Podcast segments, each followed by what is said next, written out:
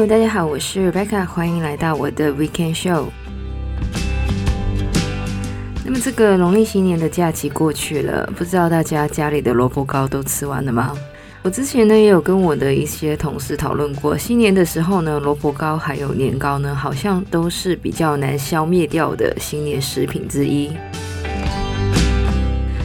可能是因为这两种食物呢，都是那些吃一点就会很饱的，而且呢，可能过完年之后呢，大家可能好一阵子都不会想再看到萝卜糕还有年糕。那么如果大家真的在新年的时候吃的有点太丰富的话呢，接下来或许可以考虑选择一些清爽一点的食物。不管怎么样呢，均衡的饮食呢还是比较重要的。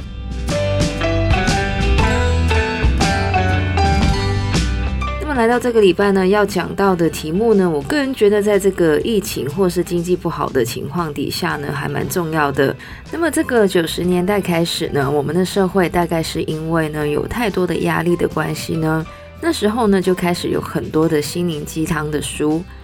这也让呢正能量成为了一个 must， 就是呢不管什么样的情况下呢，好像都要很 positive 很乐观的面对。而且呢，我们打开 social media 上呢，也总是会有一些朋友呢会 share 一些 everything is gonna be okay 或是正面一点的 meme， 好像人生所有的问题跟情绪都可以用一句 everything is gonna be okay 来解决。跟完美主义一样，适当的正能量很好，但是把人生所有的问题都用正能量掩盖，很容易就变成了毒性正能量。Toxic Positivity 或是毒性正能量，说的就是强迫自己或别人用乐观正面的态度去面对任何的情况，并且呢是忽略了个人的感受或是处境。人类的成长呢，其实都是从我们所有的经验跟感受而来的。这些经验跟感受或是情绪呢，有正面的，当然也有负面的。我们会嫉妒，会生气，会悲观。故意忽略这一些情绪，或是只表现正面的情绪呢，可能会让我们隐藏我们自己的情绪，或是呢，在有这些负面情绪的时候感到内疚，而长期下来呢，也会影响我们的人际关系。那么毒性正能量到底长什么样子呢？我们有时候可能会听到朋友说，我最近遇上一些挫折，这些挫折可能是工作上的，也可能是感情上的。那么一个 toxic positivity 的人呢，就可能会跟这个朋友说，不会呢，其实你这样也很好，最起码你有工作，你看这么多人失业，你已经很不错啦。这样的回答呢，听起来感觉没有什么问题，而这一个非常正面的人呢，他们的出发点可能只是想为对方打打气，但是呢，这样的回答却会让人觉得你的问题其实都不是问题，你已经很好呢，你还不知足吗？当然不是每个人都是这样想的，但是这样的回答呢，其实忽略了对方的感受，让人觉得自己的感受呢是 invalid 或是不合理的，或是他们的问题根本就是小题大做。那么当然，人生不是一场比惨的比赛，这个世界上呢，每一天都会发生很多悲惨的事，难道就因为我们的经历不够悲惨，就不能够有负面的情绪吗？那么当然不是啦，因为 toxic positivity 呢，会让人觉得自己的问题好像都是小题大做的关系呢，很多人于是乎就会隐藏他们的情绪，而隐藏自己的情绪或是不发泄自己的负面情绪呢，其实会让人有更多的负面情绪，长期下来也会引起一些心理的疾病。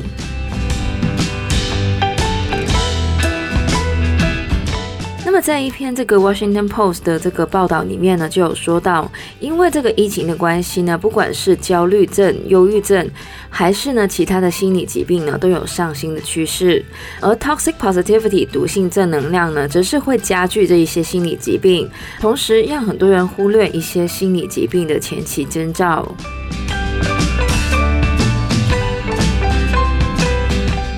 当然 toxic positivity 不仅是针对其他人的，因为我们的社会文化里面经常会 glorify 正能量，把正能量当作成一种精神强壮的代表，于是乎呢，我们也会这样子告诉我们自己，我应该正面一点，或是我已经很幸福等等的。甚至呢，当我们有一些负面的情绪的时候呢，我们就会觉得内疚或是羞愧。长期下来呢，当然对于我们的心理健康也是有影响的。那么到底要怎么对抗毒性正能量呢？情绪不管是好的或是坏的，对于人类来说都是一种判断当下情况的指标，而我们也会用情绪来调节这些情况对于我们的影响。换一句话来说，情绪本身跟我们热了会流汗、感冒会头痛，或是晚餐之前肚子饿是一样的，是我们因应生存而进化而来的。所以要避免毒性正能量的第一个方法呢，就是要认知到所有的情绪都是正常的，并且呢，避免忽略或者是逃避这一些情绪。我们可以尝试用日记的方式把这些情绪写下来，或是找一个适当的人来聊。那么说到这个适当的人呢，那么就要注意了。如果呢，我们知道某些人呢，经常会有这个 Toxic Positivity 的倾向的话呢，当然就要避免了。那么说到其他人呢，了解其他人的想法呢，也是一个很好对抗毒性正能量的方法。当然，我们在倾听别人的想法的时候呢，也要记得不要忽略别人的问题，或是觉得别人的问题根本就是小题大做，因为这样子我们就变成了毒性正能量的一员呢。那么第三个对抗毒性正能量的方法呢，就是记得 It's okay not to be okay。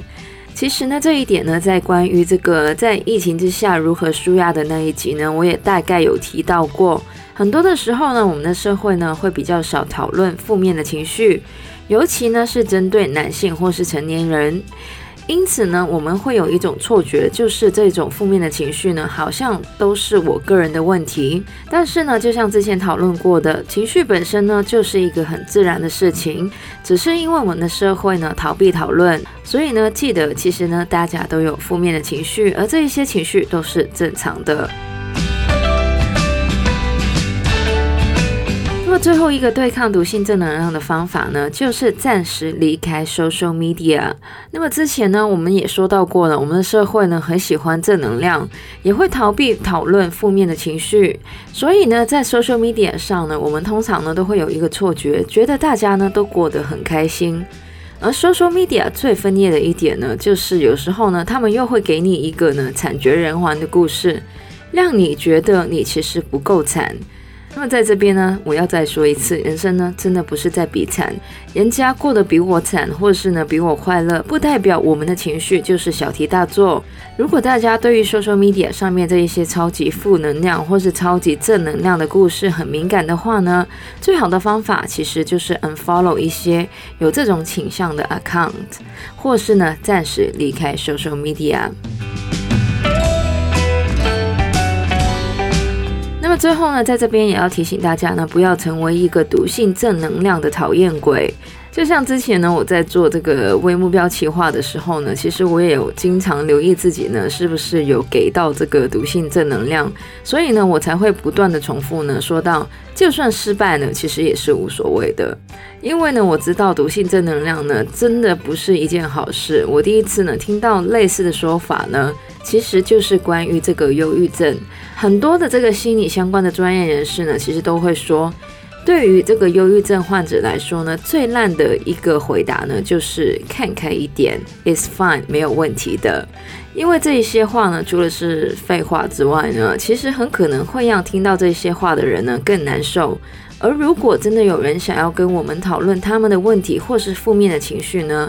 最好的方法其实就是倾听他们的问题，让他们知道他们的情绪是正常的。那么当然在这边呢，再次要重申一次，如果呢真的有任何情绪方面的困扰的话呢，最好呢还是找相关的专业人士做咨询。那么最后呢，关于这个毒性正能量呢，我想用这个 The Subtle Art of Not Giving a F*** 的作者 Mark Manson 的一句话作为结尾。那么他说到呢，人生所有有价值的事情呢，都是连同负面的经验而来的。所有逃避负面的尝试呢，都会适得其反。逃避痛苦就是痛苦，逃避挣扎就是挣扎，逃避失败就是失败，逃避耻辱就是耻辱。那么这是一句非常惨的一句话，大家呢可以用心感受一下。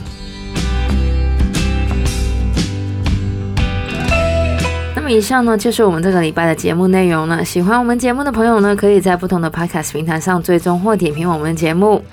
我们节目呢会在每周日的8点钟更新。谢谢大家收听，我是 Rebecca， 我们下个礼拜再见，拜拜。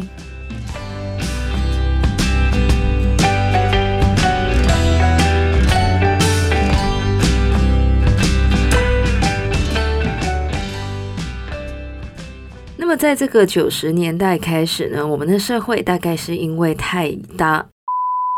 那么当然人生不是一场。那么在一篇这个 Washington Post 的逃避耻辱就是耻辱。